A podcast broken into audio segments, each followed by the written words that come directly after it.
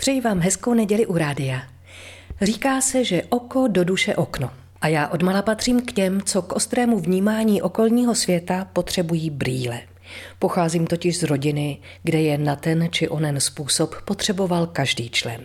Protože vím, že je oční vada ve většině případů dědičná, nijak zvlášť jsem se kvůli ní netrápila – Samozřejmě až na období dospívání, kdy byl, zvlášť mezi námi děvčaty, vzhled hodnocen počtem kolem vás se motajících kluků a brýle byly tenkrát přítěží, ne atraktivní módní doplněk. Navíc jsem byla klukanda. Místo krášlení maminčinými líčidly jsem v pubertě radši lezla po stromech a hrála fotbal a na jednu dávnou dětskou stížnost kamaráda, že ho pohřebolí noninky, drsně odpověděla, houby noninky, hax nemáš. Sám mi tuhle příhodu nedávno připomněl při oslavě svých sedmdesátin. Historie brýlí je zajímavá. Jsou prý pátým nejdůležitějším vynálezem od doby, co lidstvo objevilo oheň a vynalezlo kolo. Pro vadné oči po staletí neexistovalo žádné řešení. Vývoj brýlí trval dlouhou dobu s nespočtem experimentů, jak zraku pomoci. Už velký římský řečník Cicero, sám špatně vidící, bědoval, jak je nemilé, že mu musí texty předčítat otroci. To císař Nero si sám vytvořil speciální zrakový přístroj, který mu pomocí průhledného zeleného kamene lomícího sluneční světlo umožňoval pozorovat milované souboje gladiátorů. Tyto sluneční brýle se zelenými čočkami, které se nosily i uvnitř budov, se používaly až do 19. století. S nápadem, že by problémy se zrakem mohly vyřešit hladké čočky, přišel v 10. století našeho letopočtu arabský astronom. Jeho nápad použít části skleněné koule pro optické zvětšení ale byl uveden do praxe až o mnoho let později.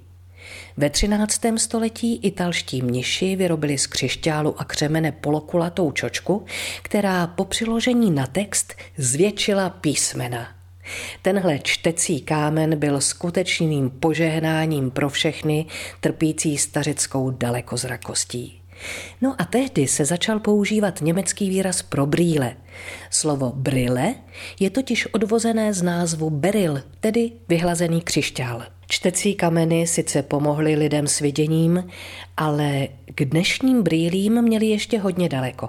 Až na konci 15. století se italským sklářům z proslulého Murána u Benátek podařil skutečný průlom.